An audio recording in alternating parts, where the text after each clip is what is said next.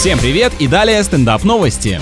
В Италии пара подала в суд на соседей из-за шумного унитаза. По их словам, звук слива нарушает их вечерний и утренний отдых, что в свою очередь ухудшает качество жизни. Хорошо еще, что не на чужой кишечник пожаловались, потому что если слышно смыв, то, думаю, и другие естественные звуки тоже доносятся. Экспертиза выявила, что туалетный бачок установлен с нарушениями, а издаваемый им шум превышает допустимые нормы. Владельцы обязаны это исправить и выплатить внушительную компенсацию. Получается, что их походы по нужде теперь обернулись финансовой нуждой.